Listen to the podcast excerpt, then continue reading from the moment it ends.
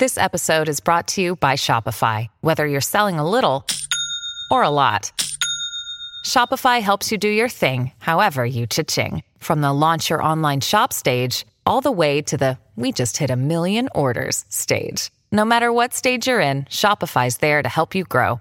Sign up for a $1 per month trial period at shopify.com slash special offer, all lowercase. That's shopify.com slash special offer. AURN News. I'm Ebony McMorris. President Joe Biden's approval ratings have hit a seven month low, plummeting to 39%. That's according to a Reuters Ipsos poll. The drop comes as the 2024 presidential race heats up, showing Biden locked in a neck and neck battle with former President Donald Trump. Critics have been questioning Biden's leadership, particularly on matters concerning the economy and foreign policy. Meanwhile, the age factor has also come into play as Biden, at 80 years old, faces doubts about whether he's fit to lead.